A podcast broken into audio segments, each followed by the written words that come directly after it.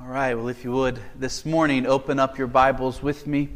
Let's look together at the book of Romans in chapter 8. Romans chapter 8. Our text this morning is one verse, and it is a verse that you have heard me quote from this pulpit a hundred times. It is a verse that I cherish and that has been a great source of joy to Christians throughout the last 2,000 years. It is certainly one of those verses that I hope you have memorized and have hidden deep in your heart. It's Romans 8, verse 1. And it is a statement of truth. It is a declaration of glorious reality for every Christian. There is therefore now no condemnation for those who are in Christ Jesus. If any of you happen to be using the King James Version, I should point out that um, your translation will use several more words um, there is a, a dependent clause in the King James Version that's not found in our modern versions. Uh, the King James Version says this There is therefore now no condemnation to them which are in Christ Jesus, who walk not after the flesh, but after the Spirit. And I want to be clear that that added clause in the King James Version is absolutely true. Who are those people who are in Christ Jesus?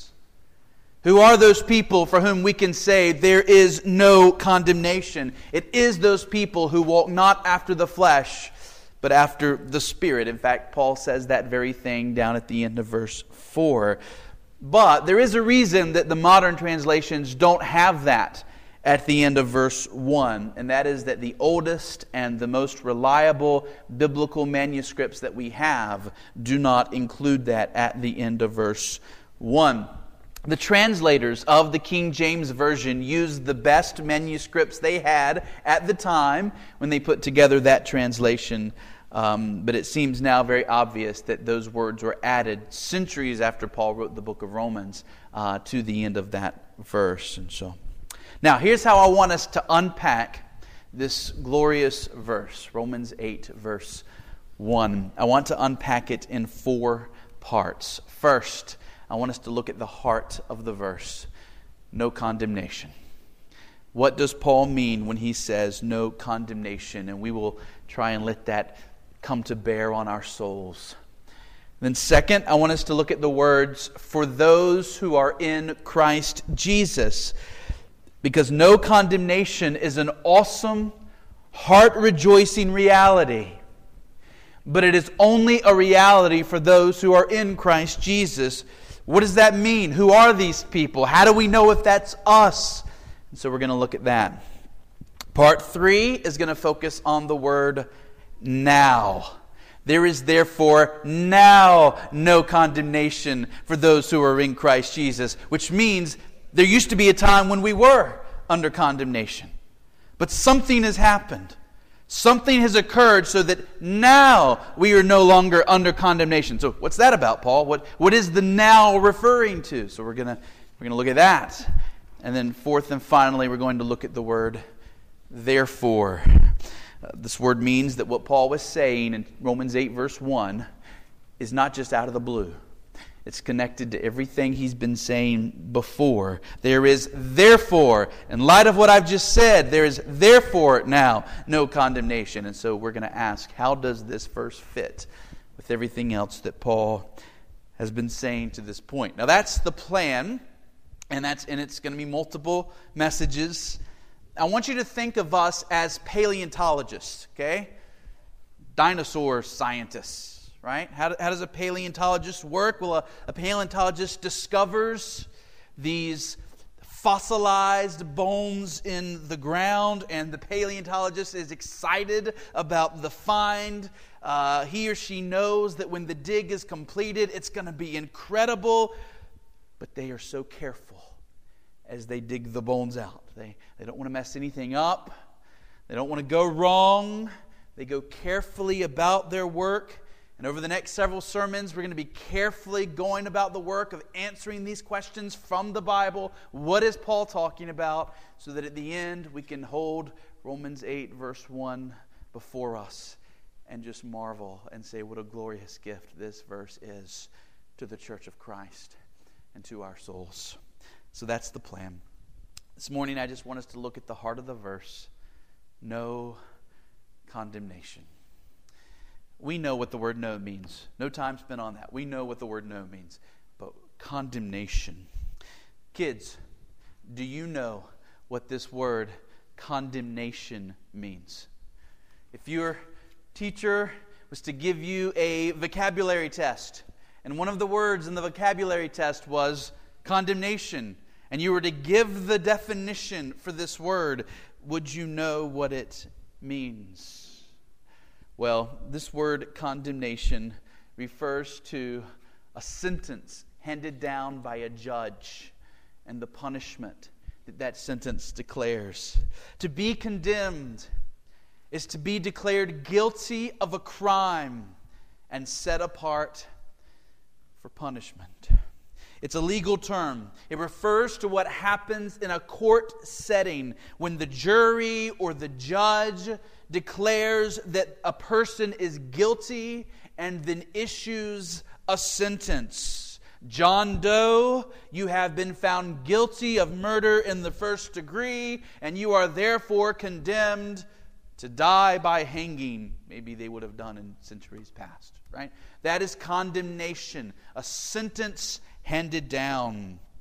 Now, I, I don't often go into details about the Greek meanings and the Greek words in our Bible, but this word is very unique. This word condemnation in verse 1. Why? Because it's rare. Paul is the only person to use this word, and he only uses it in the book of Romans and only a few times. It's the word katakrima. So I want everybody to say katakrima. Kata is the Greek word meaning against, and krima is the word from which we get our word crime or criminal. So katakrima means against the criminal, against the one who committed the crime. What is condemnation? It is that judgment that has been handed down, that punishment that has been declared and will be carried out against the criminal. To be under condemnation in the New Testament means that you have been found guilty and are therefore consigned to punishment. Now, what is this condemnation that Paul was talking about? This word means that there must be a judge, there must be a criminal, and there must be a punishment. So, who is the judge? Who is the criminal? And what is the punishment? Well, thankfully, church, if we had no other book but just the book of Romans, we would be able to answer each and every one of those questions. Who is the judge that has issued this condemnation? It is God. Who are the criminals who are being condemned? It is all humanity. How do we know that? Well, we can look at the only other place in all of the Bible where this word is used, back in Romans 5. So, very quickly, look back at Romans 5. You should just turn a page, and it should be there. Romans 5 and we're going to look at verses 16, 17, and 18. Look at these verses with me. Romans 5, beginning in verse 16. And the free gift is not like the result of that one man's sin, speaking of Adam. For the judgment following one trespass brought condemnation, but the free gift following many trespasses brought justification. If because of one man's trespass death reigned through that one man, much more will those who receive the abundance of grace and the free gift of righteousness reign in life through the one man, Jesus Christ. Here, verse 18. Therefore, as one trespass led to condemnation for who? All men so one act of righteousness leads to justification and life for all men. What is Paul talking about here? It really isn't too difficult. He is speaking of one trespass, one sin, one crime committed by one man that brought condemnation on all people. The condemnation that Paul is speaking of here is that which is due to all of us because we are in Adam. It isn't just that we have sinned, it's that you and I, by nature, are sinners. Sin is bound up in our very nature. It is bound up in our hearts. We, as human beings, are part of a race of sinners, a race whose very head, Adam, knowingly and presumptuously broke the law of God and brought upon every one of us God's curse and his righteous wrath. Remember the first chapter of Romans and our time that we spent there. Paul told us in Romans 1 I want to tell you about the gospel. I'm not ashamed of the gospel. It is, it is the power of God for salvation to all who believe, to the Jew first and also to the Greek. Let me tell you about the gospel. Verse 18, here's where it begins The wrath of God has been revealed from heaven against all unrighteousness of men. Why do we need the gospel? Why do we need Jesus and a cross? Why do we need to be saved? What is it that we need to be saved from? Is it Satan? Now, Satan is certainly a powerful foe. The Bible calls him the God of this world. Is it the power of sin? By nature, we're all slaves to sin. But neither of those is the main issue. What we need to be saved from most of all is the wrath of a holy God. Romans 1, beginning in verse 18, going all the way to the middle of Romans 3, God is angry with us.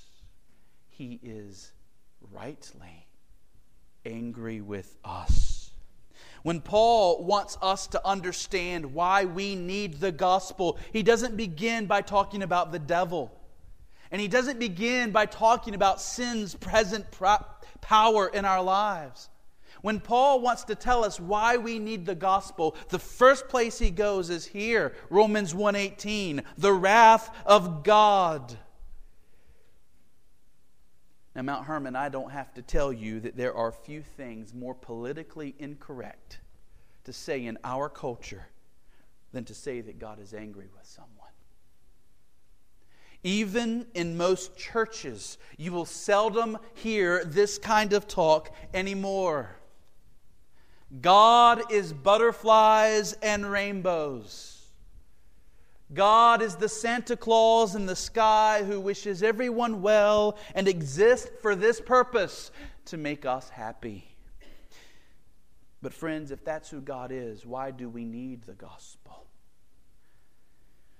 The gospel is about salvation from a God who is rightly angry.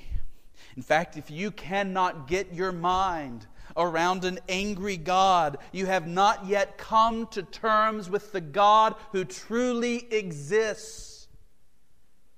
The God before whom one day you will stand.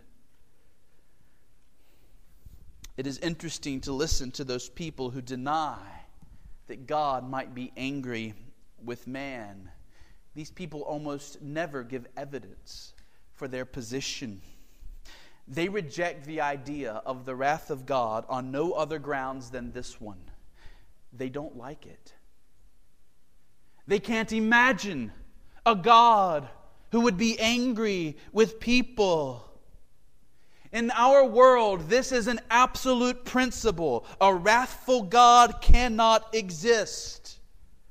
Everything else is relative. You can believe what you want. I'll believe what I want. Right and wrong are determined by each of us for our own lives. There are no absolutes except for that absolute. There are no absolutes and this one. You can't believe in a God who is angry. That kind of a God can't exist. If you believe in the God of the Bible, you will be completely out of step with this world. I was recently looking through a book by a popular author. And the name of this book, here's the title What Jesus Meant. That's a pretty important title, isn't it? I'm going to tell you what Jesus really meant, this author claimed in his book. And not surprisingly, he claims that we've all misunderstood Jesus to this point, and this author claims he's going to set us straight and let us know what Jesus really meant. And the whole book is a denial of the most important truths of the Christian faith. In fact, the, the message of the book basically boils down to I'm okay, you're okay, and God is happy with everybody. And at the end of the book, the author then addresses the question well, then why the cross? What was the cross really about if everybody's okay? And what he does is he takes on the biblical gospel and here's what he says, speaking of Anselm. He says, Anselm argued that Jesus had to become a man in order to pay God a debt that man could not pay on his own. The offense of original and all subsequent sin was of infinite nature because the offended party, God, is infinite. Only an infinite spokesman for man could pay the debt with his life. Now, church, that's very much what I hope we believe. I mean, this, this isn't just Anselm, this is the teaching of Christ himself. This is the teaching of the apostles. Jesus came to pay a debt in our place because we could not pay it apart from an eternity in hell.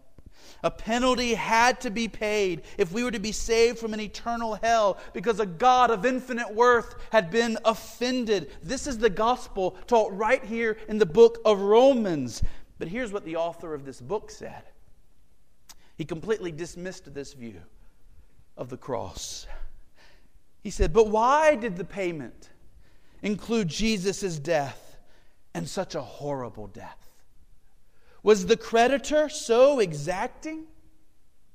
Behind this conclusion lies the imagery of an angry God, hard to appease, but by the most terrible sacrifices. This is a view that some people call gruesome.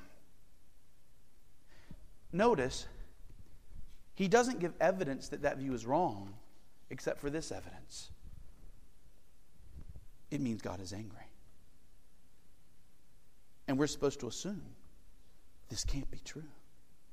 A God of wrath who cannot be appeased but by the most terrible sacrifices. Surely a God like that can't be the true God. And yet, church, when we deny the biblical teaching about the true God, we lose the glory of what the gospel is really all about. We lose the cross. We lose the glory of God because we do not have a God who is ambivalent to sin. The God of that man is a God for whom sin just doesn't bother him that much. Injustice does not bother him that much. Cruelty, evil, wickedness doesn't bother him that much. And when we lose the gospel, we have to replace it with something else, like, well, not trust Jesus and he'll save you from the wrath of God. That's Romans. Suddenly we have to replace it with trust God and he'll make your life better. He'll make your marriage better. He'll here's 10 tips on how to, you know, do better at work. We lose the essence of the gospel. Church, here is the biblical gospel. Here is what the gospel is about no condemnation. That's the gospel. No condemnation. Romans 8 1. If you believe on the Lord Jesus Christ, God's righteous anger towards your sin has been propitiated, appeased, so that you now have peace with God. You are no longer God's enemy. His wrath is no longer upon you because of Jesus Christ. You are adopted as a child, as a child of His love. For as great as is the wrath of God, just as great as is, is the love of God. And Jesus takes us out of the realm of His wrath and moves us into the realm of His special saving love. You see, even when God was angry with us, God loved us, and He sent His Son to satisfy His own justice for our sakes. Our God is bigger and much more complex than this world realizes. You don't have to choose between a God of justice and a God of love. The true God is both. And the cross is where that all comes together. The cross is where that is proven. So God is the judge who issues the condemnation. All humanity is the criminals, the sinners who deserve the condemnation. But what is the nature of this condemnation? What is the punishment due us for our sins? Is it a slap on the wrist? Is it a mild punishment? Is it something small? Well, first we can say this this condemnation is a present reality for every person who is not a believer in Jesus Christ. Now, I'm going to say that again. I want you to hear it. This condemnation that Paul talks about in Romans 8 1 is a present reality for every person who is not a believer in Jesus Christ. Rich people, poor people, famous people, obscure people, urban people, rural people, educated people, uneducated people. When it comes to this, there are no distinctions. None. Any person that has not found safety in Jesus Christ is under this condemnation. Listen to the words of Jesus in John 3. Whoever believes in him, is not condemned, but whoever does not believe is condemned already, because he has not believed in the name of the only Son of God. Did you hear those words? Condemned already. In other words, it's not as if I'm simply saying, well, at the end of your life, you will face condemnation. No, Jesus says if you are not a believer in Him, then this very moment you are already condemned. The sentence has already been declared. In the courts of heaven, the verdict has already been delivered. You have been found guilty of transgressing the law of a holy God. You are guilty in Adam as a part of His race and you are guilty in and of yourself for trampling the laws of God. You yourself know that you have done things that are morally wrong, and these past sins cry out against you in the courts of heaven. God has already pronounced the sentence. He's even issued it to you in the pages of the Bible again and again, and it is a terrible sentence. An eternity in a place called hell. That is the condemnation the Bible speaks of. And the wrath of God is coming upon you. If you are an unbeliever, then you are like a person who has already received the sentence of the death penalty and you're just awaiting your execution.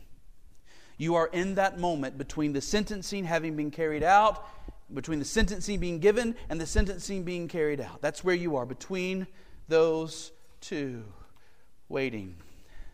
Most people today don't even know the danger they're in. Deep down, they know it. It's Romans 1, right? Deep down, all people know that there is a holy God whom we have offended by our sins. But Romans 1 is also clear that people by nature suppress the truth.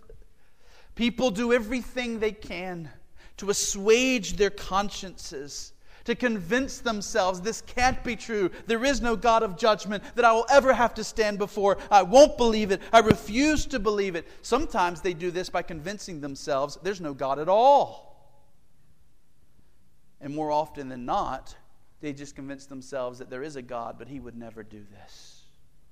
He could never be this angry. But the God of the Bible demands our attention. And the God of the Bible speaks to us everywhere in its pages of his coming judgment upon sinners. Look in the book of Nahum, chapter 2. You don't have to turn there, but just think about it. Nahum, chapter 2. The prophet Jonah had gone to the city of Nineveh and he had demanded that the people of the city of Nineveh repent and turn to the true God, and they did. A remarkable work of salvation, unlike anything this world has known, took place in the city of Nineveh as the whole city turned to the true God. But it wasn't long before that city turned back to its paganism, to its idolatry, to its immorality. And this time there would be no mercy. God calls out to the city of Nineveh through the prophet Nahum, and he mocks them. He says, The scatterer has come up against you. Man the ramparts, watch the road, dress for battle, collect all your strength. In other words, God is telling the people of Nineveh that they have trampled his honor for too long. He is coming against them. And he says, If you want to resist me, well, now's your chance to prepare. But how do you prepare to fight against God? What armor do you put on that he can't pierce? What weapon do you choose that can do any harm to God? Friends, before we give Eastern North Carolina the great news of the gospel of God's love, we must be clear about the bad news. God will only allow his name to be trampled for so long. He is coming against us. He is coming against every person who does not find refuge in Christ. He indeed, he is coming through the person of Jesus Christ. Because there is coming a day we are told in 1 Thessalonians when Jesus will come back and all of his angels will be with him. And what are they coming to do? To bring judgment on this earth.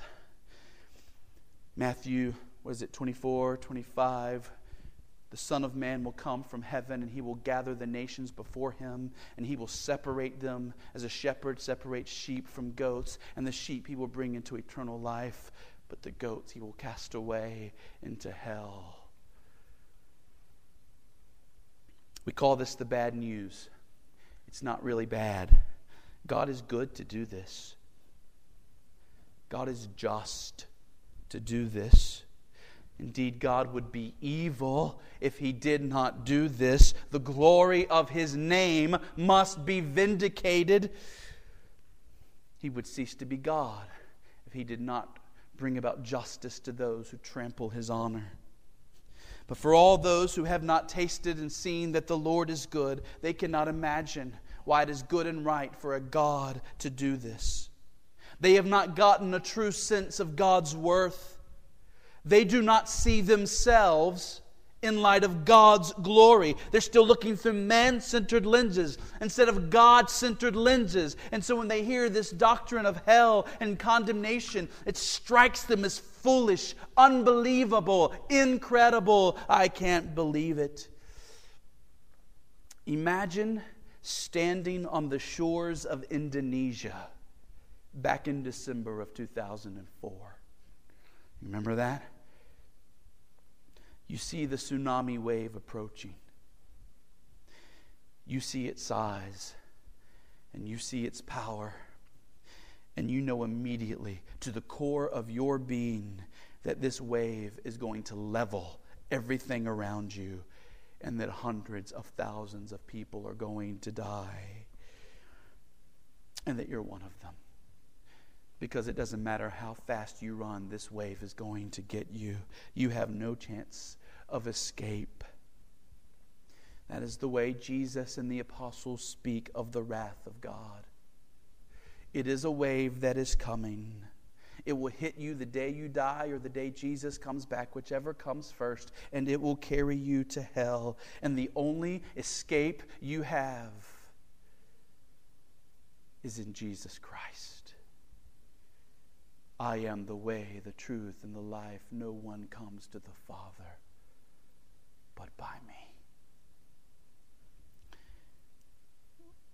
We're almost done. But second, let me say this the punishment itself will be terrible. The punishment will be terrible. What can we say about the condemnation of Romans 8 1? One, it's a present reality for every person that's outside of Christ. Two, it will be terrible. When the wave hits and the wrath of God comes upon the unbeliever, the experience of God's wrath will be horrendous. And the Bible does not hide this, the Bible is not soft on this. Do you believe the Bible or not? That's the question. But if you say you believe the Bible, then you can't, you can't play games with it. It's clear. There's pictures of the judgment of God all over it and what it will be like. We, we have a shadow of it in fire and brimstone falling upon the cities of Sodom and Gomorrah and the cities of the plain. There's a picture of God's wrath in the book of Exodus when Pharaoh and the Egyptian armies are crossing the Red Sea after God's people, and suddenly they look to the left and they look to the right, and the waves come crashing down upon them, killing them all. In Isaiah, we have a picture of God trampling his enemies in anger, like a person trampling grapes underfoot in a wine press. We're, talk, we're told about the blood that splatters all over his white robes. But perhaps what we should pay most attention to is the explicit teaching of the Bible about that place called hell. We're just going to begin this, we'll, we'll do more tonight. But I want to be clear that this place called hell really exists. You don't get to shape reality, folks. Reality is. Conform yourself and your thinking to reality. Hell exists. So, what, how is hell described in the Bible? Well, in Matthew, hell is described as a place of outer darkness and as a place of weeping and gnashing of teeth. Let's, let's end here. Go to Matthew 22. Let me show you this. Matthew 22. As you turn there, let me, as you turn to Matthew 22, let me point out this is only one of six places in Matthew's gospel where Jesus describes hell in terms of weeping and gnashing of teeth. Now, on this occasion, Matthew 22, it's at the end of a parable. I just want you to see verse 13, just verse 13. Matthew 22 13, Jesus speaking, Then the king said to his attendants, Bind him hand and foot, and cast him into the outer darkness. In that place there will be weeping and gnashing of teeth. Friends, we need to pay attention to those descriptions of hell. Jesus spoke them in order that we would tremble. Jesus spoke them so that they would drive us to Him for mercy and salvation. He describes hell as outer darkness. Darkness. That's the noun.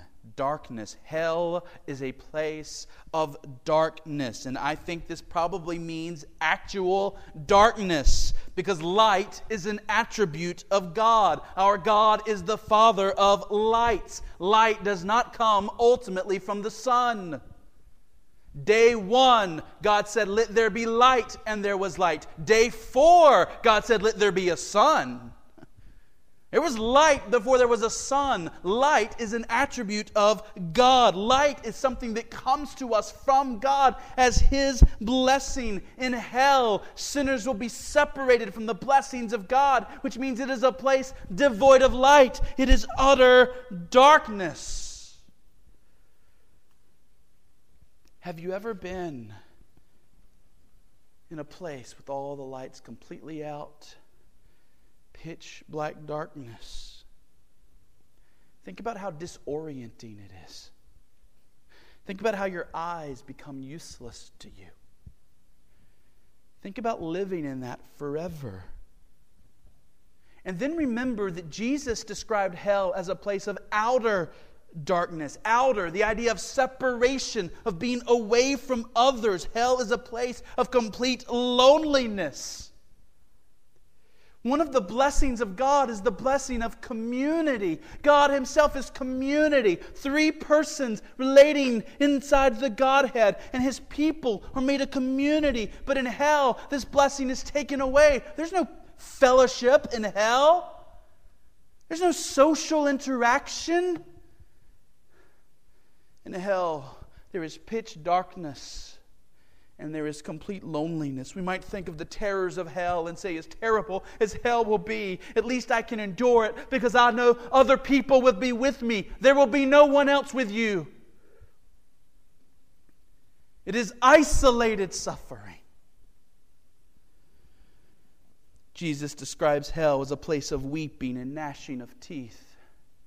And this weeping is a weeping of sorrow only twice is this word used outside the context of hell. One is when Paul is saying goodbye to the Ephesian elders, and the Ephesian elders and Paul have loved each other, and they're never going to see him again in this life. And as he departs to head towards what they imagine is his death, they weep in grief for him.